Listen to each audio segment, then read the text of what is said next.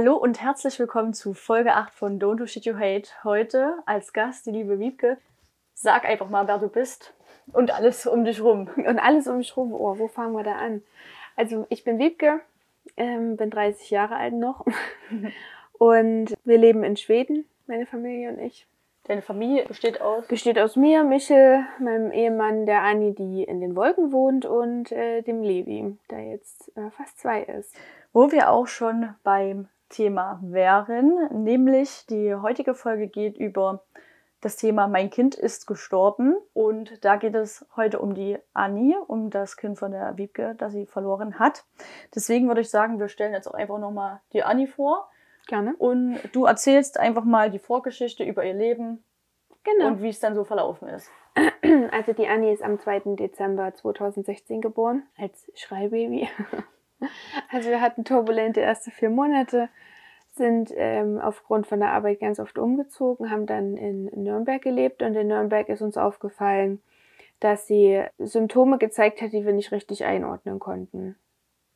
Blässe, Unwohlsein, sie war auch sehr oft müde, sie hat sich viel zurückgezogen, was überhaupt nicht ihre Art war, weil sie eigentlich sehr, sehr aufgeweckt war.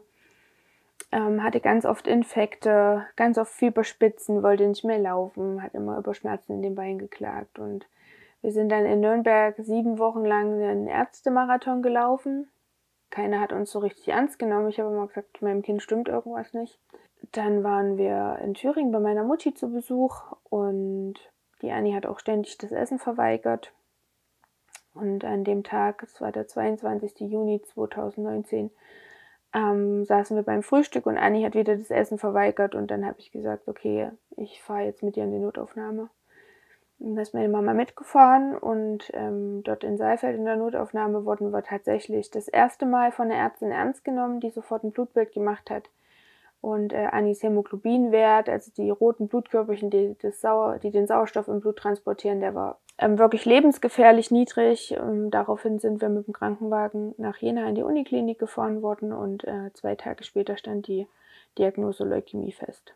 Und in diesen zwei Tagen, wo ja die, die, die Diagnose noch nicht feststand, dann läufst du eigentlich amok, weil wir haben uns dann ganz oft angeguckt, der Michel und ich, und wir haben immer gesagt, was ist denn, wenn es was Schlimmeres ist? Weil uns, weil ja dann die Leukämie an sich erstmal nicht, ist ja kein Todesurteil. Hm. Definitiv nicht. Also in vielen Fällen ist gerade eine, diese ALL relativ gut behandelbar. Und ähm, wir haben uns dann eher gefragt, was ist, wenn es was Schlimmeres ist. Hm.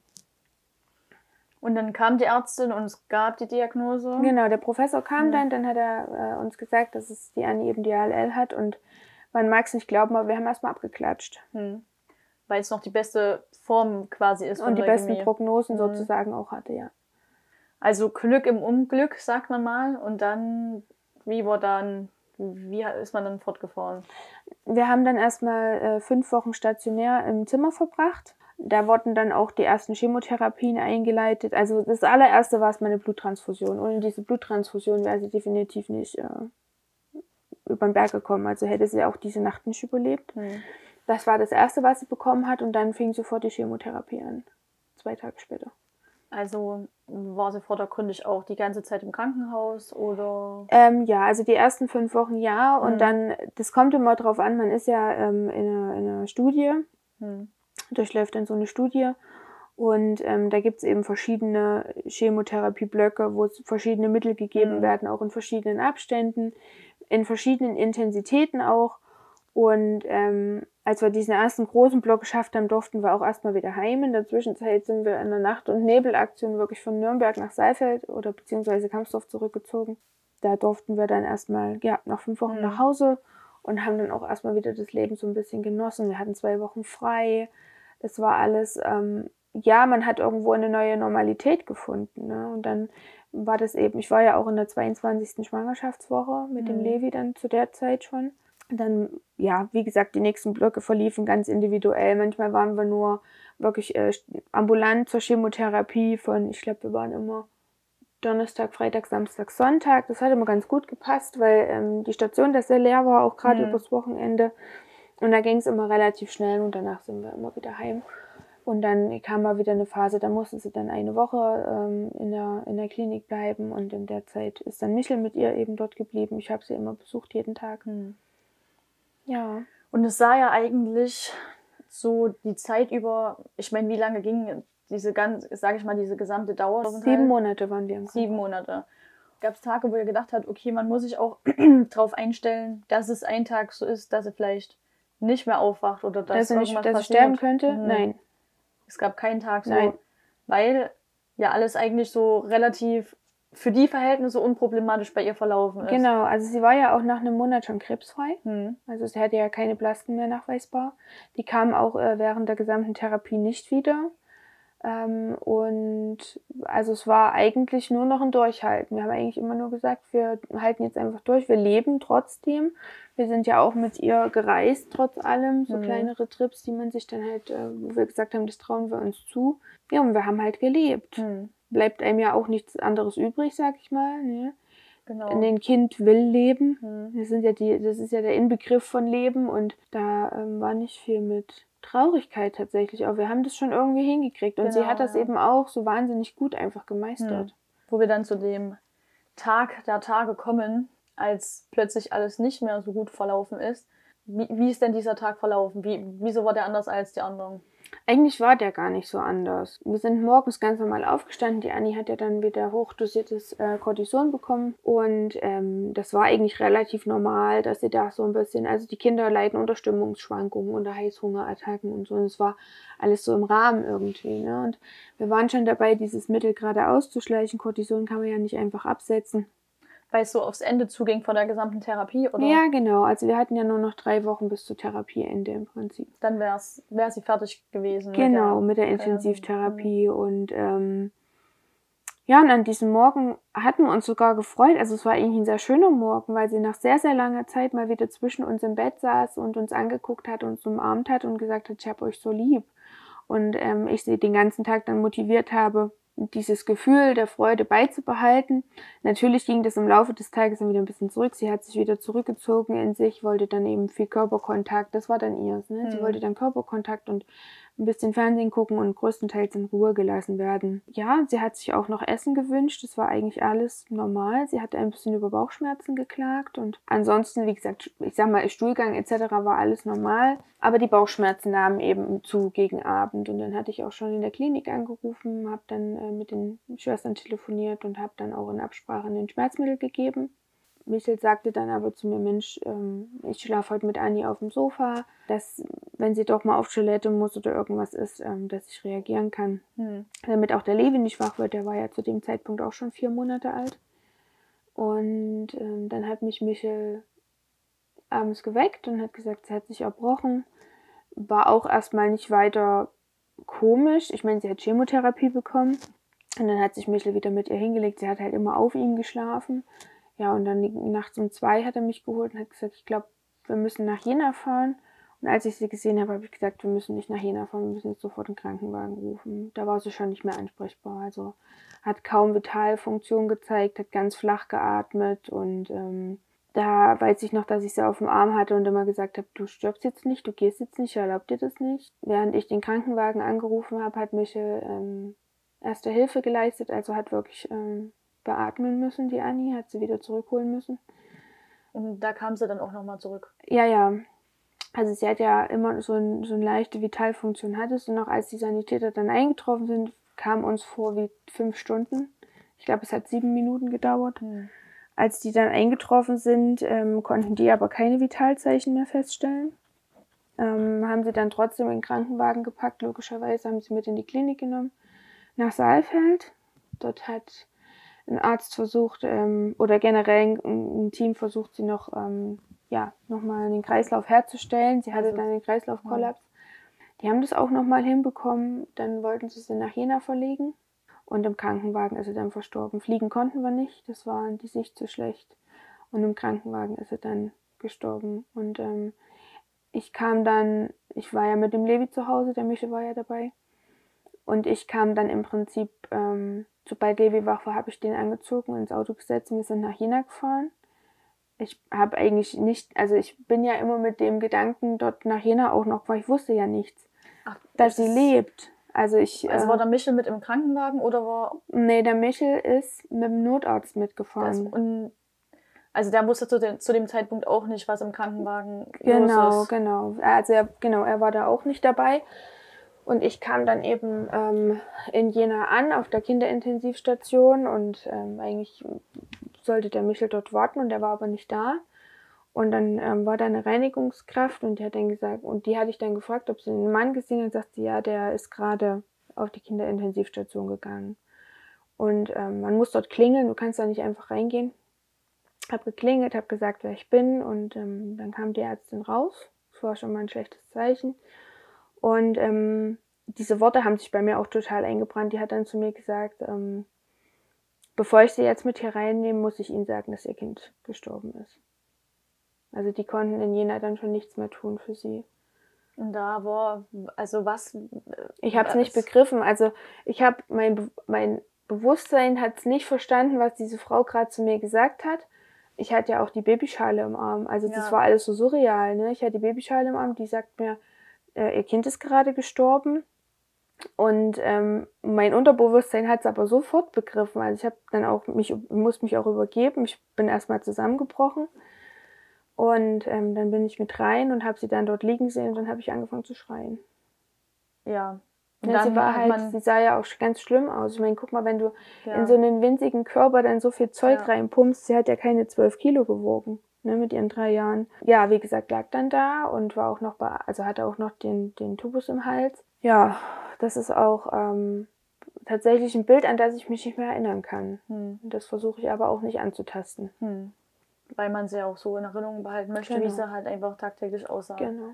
Okay, und dann ähm, geht das wahrscheinlich auch alles relativ schnell oder hat man da noch Zeit, sich zu verabschieden oder? Ja, die alle Zeit der Welt. Also Mhm. die, man gibt ihnen da alle Zeit der Welt. Bei uns war halt noch der Fall, dadurch, dass Anni ja zu Hause kollabiert ist, musste die Polizei noch kommen, war die Kriminalpolizei noch bei uns. Da mussten dann auch alle aus dem Zimmer raus. War für mich eine ganz schlimme Situation, sie dann alleine zu lassen mit diesen fremden Menschen. Aber ich verstehe das schon. Also ich kann auch nachvollziehen, dass die Polizei dann kommt, weil es ist eben nicht jeder Tod Hm. Von einem Kind, der zu Hause passiert, ein Hm. Unfalltod oder ja. Ähm, danach durften wir wieder zu ihr. Und wie gesagt, und immer so dieses, ich habe ja das, die ganze Zeit war das total surreal, weil ich stand neben meinem toten Kind oder lag mit neben meinem toten Kind, habe sie im Arm gehalten. Und dann hat mein Baby Hunger gehabt und ich bin mein Baby stillen gegangen. Hm. Also das kann man nicht fassen. Nee. Ja, und dann haben sie uns wirklich so viel Zeit gegeben, wie wir wollten. Man hat uns dann gefragt, ob wir sie noch waschen wollen. Ich persönlich ähm, konnte es nicht. Hm. Das bereue ich auch im Nachhinein jetzt so ein bisschen. Ich hätte das sehr, sehr gerne für sie gemacht, aber das ist so eine Situation, da, da funktioniert ja auch kein klarer Verstand. Meine Mama hat sie dann gewaschen und ähm, ich war dann dabei, wo sie dann so an den Beinen war und wo wir sie dann wieder angezogen haben. Hm. Und irgendwann, ich glaube, es war dann so gegen Mittag, war dann so der Punkt, wo wir gesagt haben, okay, jetzt, Hm. Lass mal sie gehen. jetzt lassen Also wir sie beziehungsweise den Körper. Den Körper, ja. Wir haben halt auch eine Obduktion zugestimmt. Hm.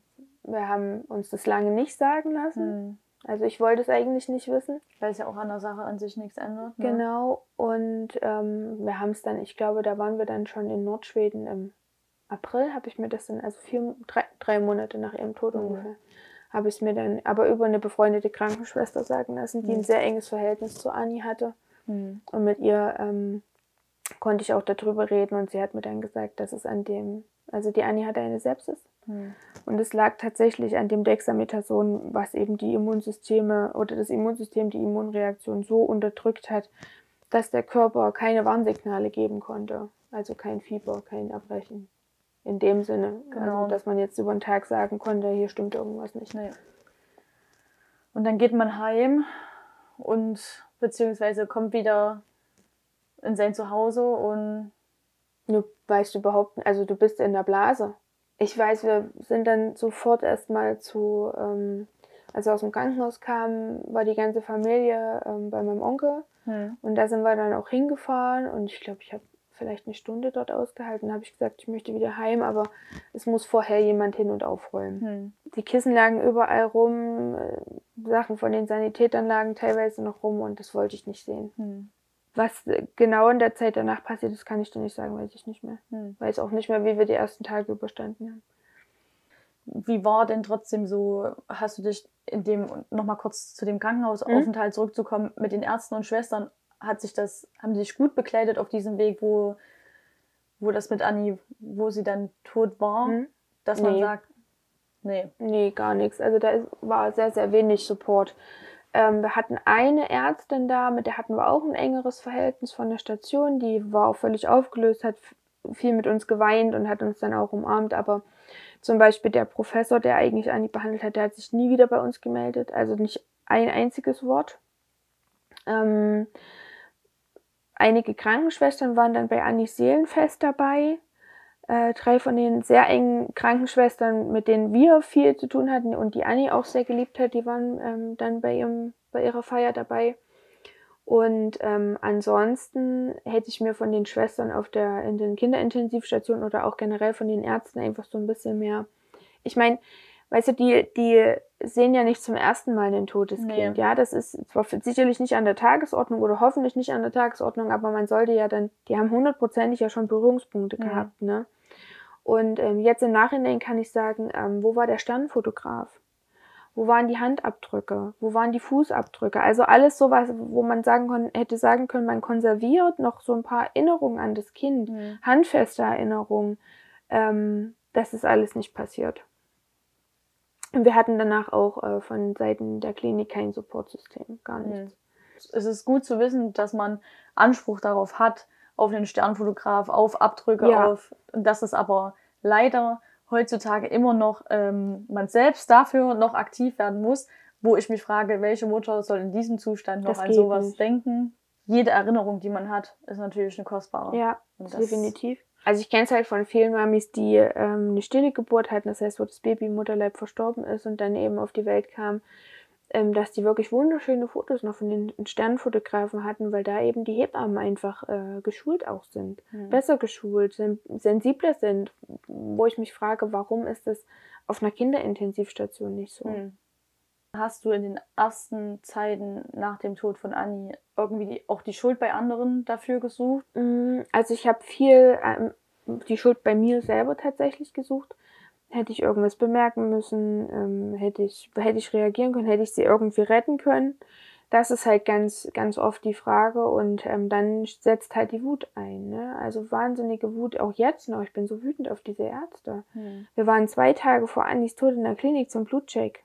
Warum ist das nicht aufgefallen? Also es kann mir doch keiner erklären oder keiner erzählen, dass ich innerhalb von zwei Tagen so eine schwere Sepsis entwickle, die zum Tod führt. Mhm. Ne, also das ist schon so, wo man sagt, ähm, man ist wütend und, und man sucht einen Schuldigen, aber es bringt einem halt auch äh, das Kind nicht zurück. Mhm. Aber es gehört wahrscheinlich zum Prozess trotzdem auch dazu. Definitiv. Und, Und dieser Prozess verläuft ja auch nicht linear. Also du springst immer wieder in so eine Wut- oder Schuldsituation zurück. Die erste Zeit war halt einfach nur leer, leer Ja. und still. Man hat irgendwie funktioniert. Ähm, da ist auch dann kein Hunger, du weißt aber, du musst essen. Da ist kein, keine Körperhygiene oder irgendwas. Das ist alles zu hoch, das ist alles viel zu viel. Wie, ne, man fragt sich dann immer, wie, wie soll ich jetzt überhaupt aufstehen? Mhm. Ne, mir hätte es, glaube ich, auch, ich hätte am Anfang einfach auch sehr gerne einfach mal zwei Wochen lang mir die Decke über den Kopf Mhm. gezogen. Das konnte ich nicht, weil ich einen Säugling hatte, was unglaublich schwer war in dieser Zeit. Also wirklich unglaublich schwer. Es war einfach anstrengend, dass ich äh, für jemanden trotzdem da sein musste, obwohl ich ja eigentlich gar nicht mehr so richtig existiert habe. Kamst du manchmal so an die Grenze, dass du dachtest, okay, jetzt bringe ich mich um oder. Ja, nee, eigentlich gar nicht. Nee. Mhm. Also es ist schon so, dass du dann so denkst, ich wäre jetzt gerne bei ihr, aber dass man jetzt so konkret irgendwie sagt, ich ähm, nehme jetzt das Leben. Also ich, Mhm. bei mir jedenfalls war das nicht der Fall. Ich hatte ja noch jemanden, der sich Mhm. auf mich verlassen hat. Also ich glaube ja daran, dass man äh, nach dem Tod wieder vereint ist, aber ich glaube nicht, dass Anni das in Annis Sinne gewesen wäre. Hm. Ähm, wenn ich gesagt hätte, ich äh, beende jetzt hier mein Leben und dafür hänge ich auch viel zu sehr an meinem Leben. Hm. War ähm, der Tod von Anni der Grund für eure Auswanderung? Oder? Nein, also wir wollten schon ganz lange auswandern. Das hat sich dann ganz äh, stark konkretisiert, als mein Vater verstorben ist und uns ähm, ja ein relativ großes Erbe hinterlassen hat. Und dann haben wir aktiv angefangen, äh, nach Häusern zu suchen. Und ähm, Anni war auch mit in Schweden, hat sich auch mit Häusern angeschaut. Zwar nicht das hier, aber ähm, da hatten wir sie auch schon dabei. Hm. Und eigentlich war immer der Plan, mit den Kindern, mit beiden Kindern äh, an der Hand auszuwandern. Ähm, wie lebt man denn mit so einem Schmerz, beziehungsweise es ist für viele unverständlich, dass man das irgendwie Tag für Tag aushalten kann. Gerade die erste Zeit. Mhm. Nee, du musst es ja aushalten. Hm. Es gibt ja keinen Weg oder keine Pille, die jetzt ähm, dich vergessen lässt. Und das ist ja auch das, was man gar nicht will. Hm. Ja, also vergessen äh, würde ja dann auch bedeuten, die ganzen schönen Dinge zu vergessen, ähm, Anni zu vergessen. Das hm. ist äh, unvorstellbar. Hm. Dass wir irgendwie in irgendeiner Art und Weise unsere Tochter vergessen könnten oder wollten. Es sind, gibt immer wieder Tage, da überrollt dich der Schmerz. Ne? Und ähm, ich habe auch festgestellt, dass je mehr ich die Trauer von mir wegschiebe, umso stärker will die zurück. Das heißt, wenn ich also wirklich sage, ich umarme dich jetzt, liebe Trauer, denn du gehörst jetzt zu mir dazu, mhm. umso leichter lässt sie sich aushalten, umso sanfter geht sie mit einem um. Ja, also es ist schon so, dass ich Tage habe, da, da weine ich auch einen ganzen Tag. Mhm. Aber das ist okay, also das darf alles sein, es darf alles da sein. Und was gefühlt werden will, okay. muss gefühlt werden, will auch gefühlt werden. Und ähm, da hat man ja gar nicht so viel Wahl. Hm. Dann zu sagen, ähm, nee, ich mag das jetzt nicht fühlen oder. Und wie gesagt, wie wir es ja eben schon angesprochen haben, der einzige Ausweg von den Schmerzen weg wäre wär ein Suizid und das kam für mich nie hm. in Frage. Wie hat denn diese Situation eure Beziehung beeinflusst? Ich, es gibt ja auch viele Fälle, ähm, wo die Beziehung gerade an sowas zerbrochen ist, weil man nicht über diesen Schmerz hinwegkommt, man sich vielleicht auch unverstanden fühlt vom Partner, beziehungsweise der anders trauert als man selber und man da überhaupt nicht mehr harmoniert. Wie war das so bei euch? Also bei uns war es so, dass wir halt ähm, aus dem Krankenhaus rausgegangen sind, nachdem wir Anni verabschiedet haben und haben uns angeguckt und haben uns an Händen genommen und haben gesagt, wir schaffen das zusammen. Natürlich trauern wir unterschiedlich. Ich trauere viel extrovertierter als der Michel beispielsweise. Der macht das eher mit sich aus. Ich bin dann schon eher, dass ich auch weine und ähm, ja, einfach das alles rauslasse. Michel macht das ähm, für sich. Also ich akzeptiere, wie er trauert und er akzeptiert, wie ich traue. Und wichtig ist auch, dass der eine den anderen nicht permanent versucht zu trösten, weil das geht nicht. Ne? Also dann lieber diese Gefühle aushalten und da sein. Es passiert eigentlich selten, dass wir zusammen mal zusammenbrechen. Sag ich. Mhm. An Anis Geburtstag war es richtig schlimm, aber ansonsten ähm, meistern wir das gut. Dass es viele Paare so ein Schicksalsschlag auseinandertreibt, ist, glaube ich, auch äh, nicht verwunderlich. Auch das ist völlig wertfrei und ähm, das passiert und deswegen sind das, ist das kein schwächeres Paar gewesen, aber dann ist eben dieser Verlust zu groß irgendwo. Ne? Mhm. Wie hat dich denn deine Familie aufgefangen? Beziehungsweise hast du dich gut aufgefangen gefühlt? Also die erste Zeit auf jeden Fall. Ne? In der ersten Zeit ist ja viel, dann wird gefragt, braucht ihr, was können wir für euch mit einkaufen, was dies, das, jenes, aber das wird mit der Zeit weniger. Ja? Die Familie, auch logischerweise, die geht dann in ihren Alltag zurück. Für einen selber bleibt die Welt total stehen und dann ist es auch schwierig zu sehen, wie andere sich weiter bewegen, obwohl man selbst so still steht. Ne? Das ist mhm. ganz schwer, schwer auszuhalten. Mittlerweile ist es so, dass relativ wenig aus der Familie ähm, kommt. Das verletzt uns oft, das macht uns auch ganz oft traurig, aber man muss es halt lernen zu akzeptieren und dann eher zu sagen, okay, dann also ist meine Konsequenz eben auch, dann mich irgendwo zurückzuziehen, weil man hat auch keine Kraft, das ist ja das Nächste. Ja. Das mit Anni ist jetzt wie lange her nochmal ums? Ähm, Anni ist vor einem Jahr und fünf Monaten. Was jetzt für Otto Normalverbraucher wie mich, denkt man so, ja, ein, anderthalb Jahre. Hört sich lang an. Hört sich lang an, ja, natürlich. Aber für einen selber ist es quasi, als wäre es gestern passiert. Und da kann man natürlich auch nicht nachvollziehen, dass dann Onkel, Tante, Cousine einfach weitermachen wie bisher. Ich sag immer so, von der Mama will man sich immer auch verstanden fühlen. Das ist aber auch, dass die auch dir einfach eine große Hilfe war. Ja, definitiv. Halt. Und auch immer noch ist. Also meine mhm. Mama ist so diejenige, die wirklich, wo man auch merkt, dass sie jeden Tag Anni sehr vermisst.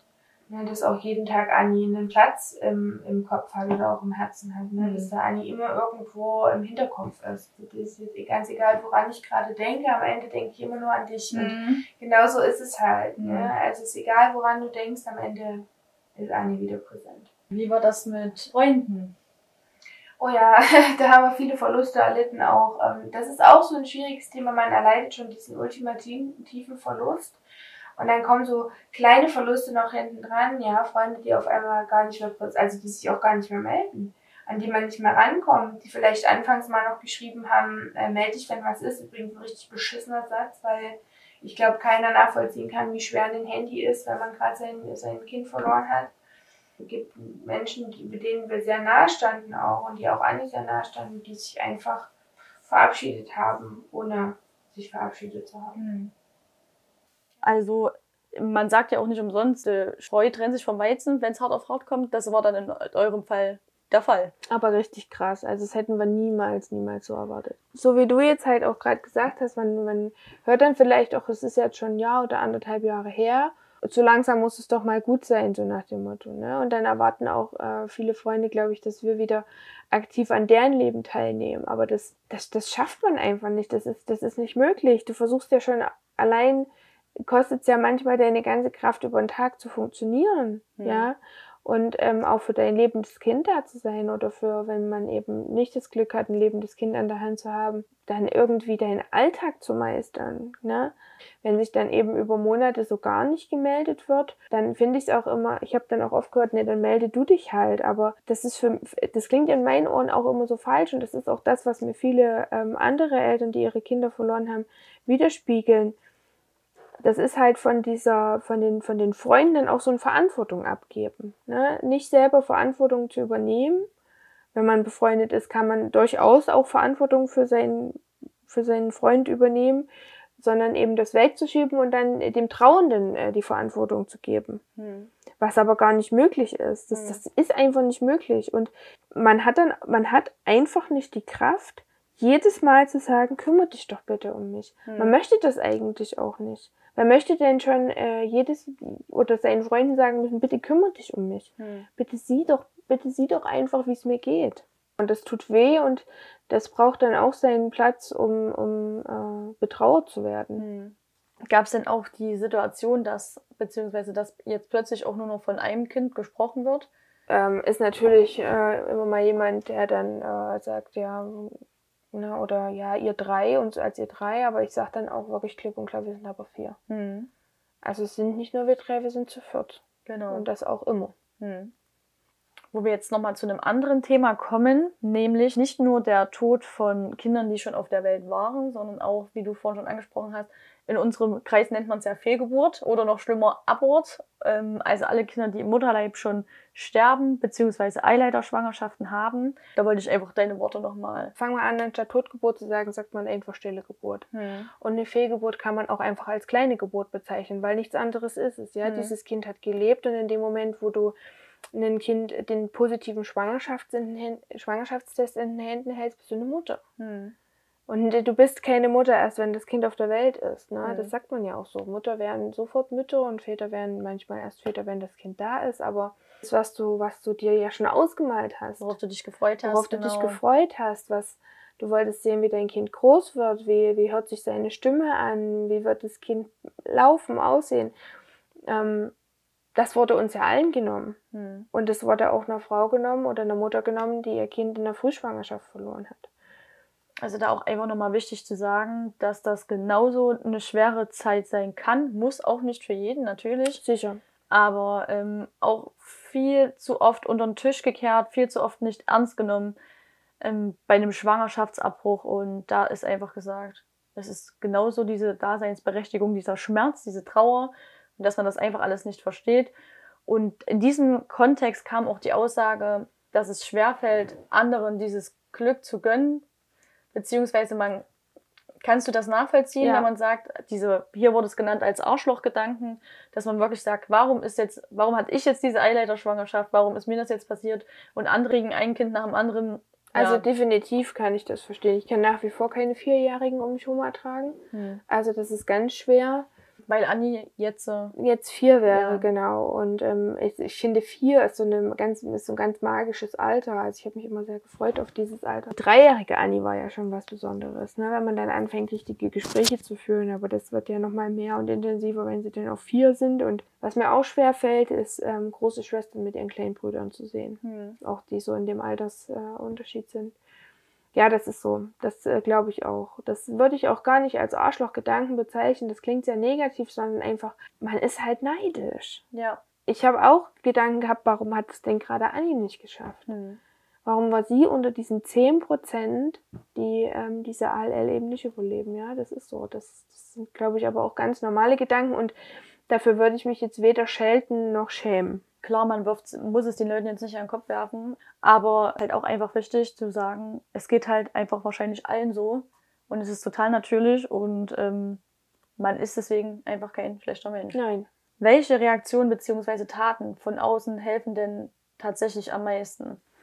Leute, die wirklich Verantwortung übernehmen und, ähm, und, so, einen, und so ein bisschen Tatkraft mit äh, einbringen.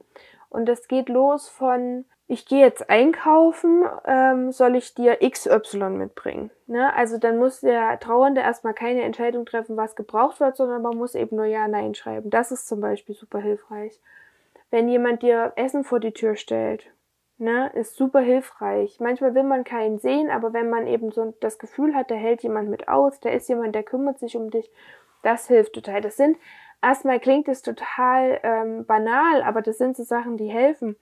Ähm, wenn jemand da ist und neben dir sitzt, der soll nicht versuchen zu trösten. Du kannst niemanden trösten, mhm. der sein Kind verloren hat, aber du kannst aushalten. Mhm. Du kannst Schmerz und Tränen aushalten über das Kind sprechen. Du kannst sagen, was hatte der für ein Glück, euch als Eltern zu haben?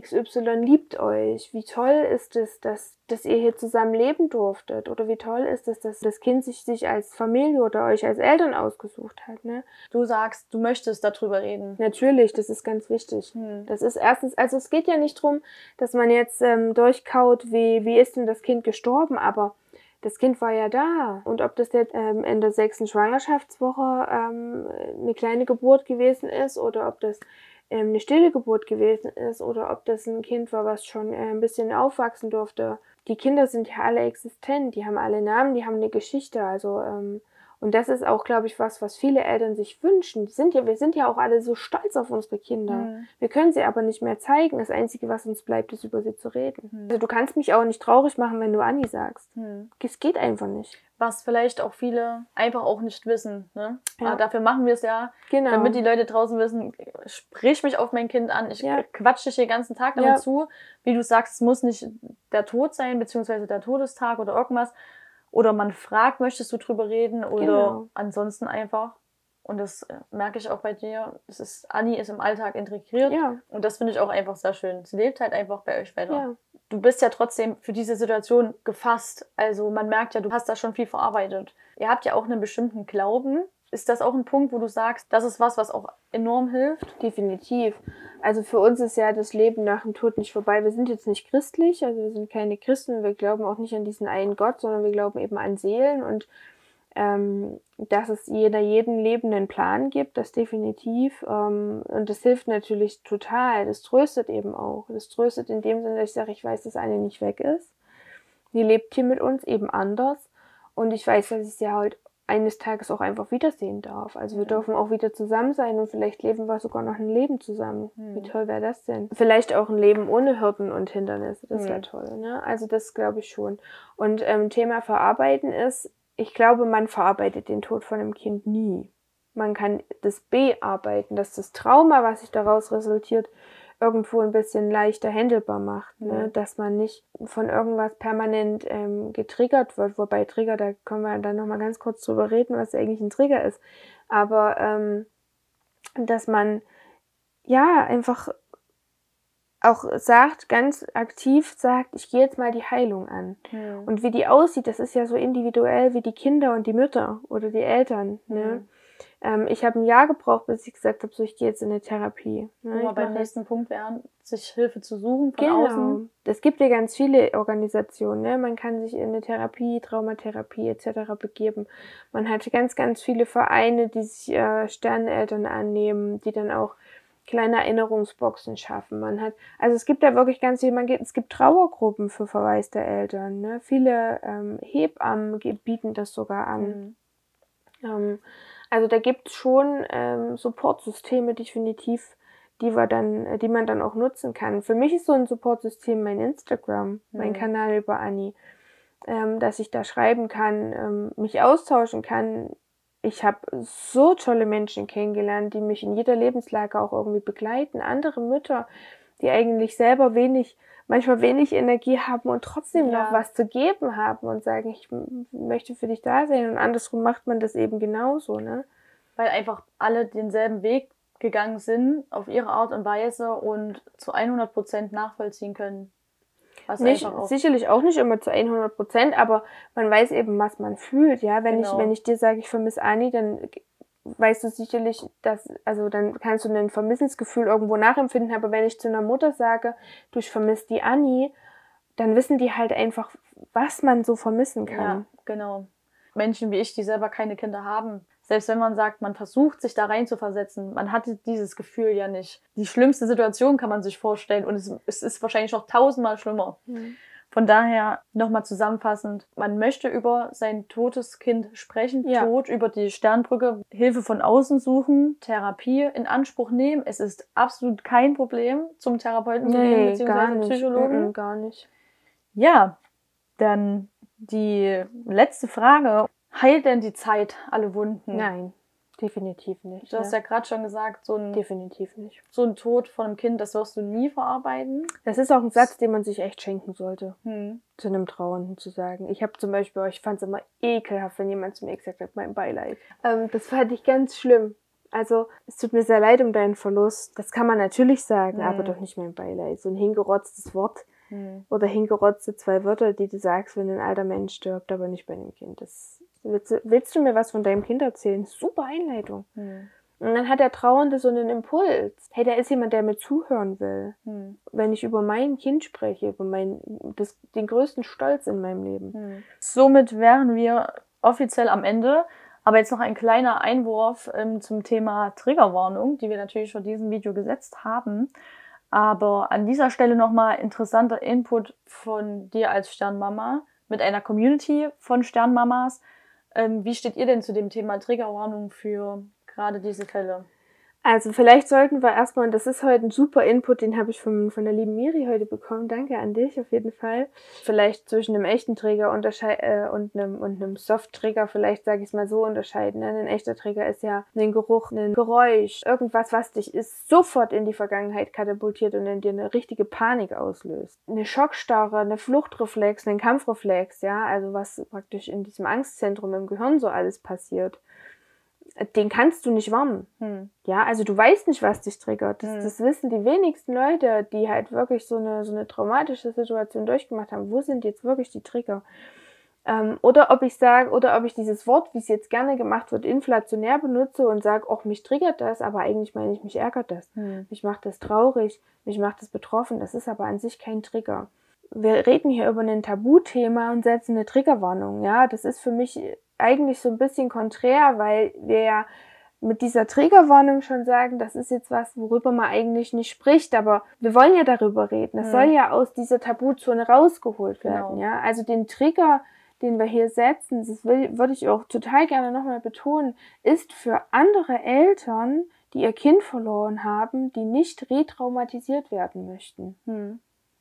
Und nicht für Menschen, die sich einfach nicht mit diesem Thema auseinandersetzen wollen ganz wichtig und das sind die perfekten Worte zum Abschluss, denn dieser Kanal und gerade auch diese Folge dient zu entstigmatisieren. Wir möchten alles unter dem Teppich vorkehren. Wir möchten, und das mache ich auch selber, mich vor manchen Sachen verstecken. Ich möchte damit nicht konfrontiert werden, weil es mich traurig macht, aber gerade sowas zeigt, wie wir mit Muttis umzugehen haben, die einen Verlust erlitten haben. Das zeigt, dass über Fehlgeburten, über Eileiterschwangerschaften, über Aborts, wir nennen das ja jetzt nicht mehr so nach dieser Folge, aber dass darüber gesprochen werden sollte und zwar ganz normal wie über das Wetter und da bin ich voll bei dir. Du hast einfach die passenden Worte gefunden und damit würde ich diese Folge beenden. Vielen Dank, liebe Wiebke, für deinen Mut, für deine Geschichte zu erzählen. War oft, dass ich mir dachte, ich muss tief Luft holen. Und ich weiß einfach, dass das vielen da draußen geholfen hat. Tausend Dank dafür. Vielen Dank fürs Zuhören, würde ich mal sagen. Dann sind wir am Ende.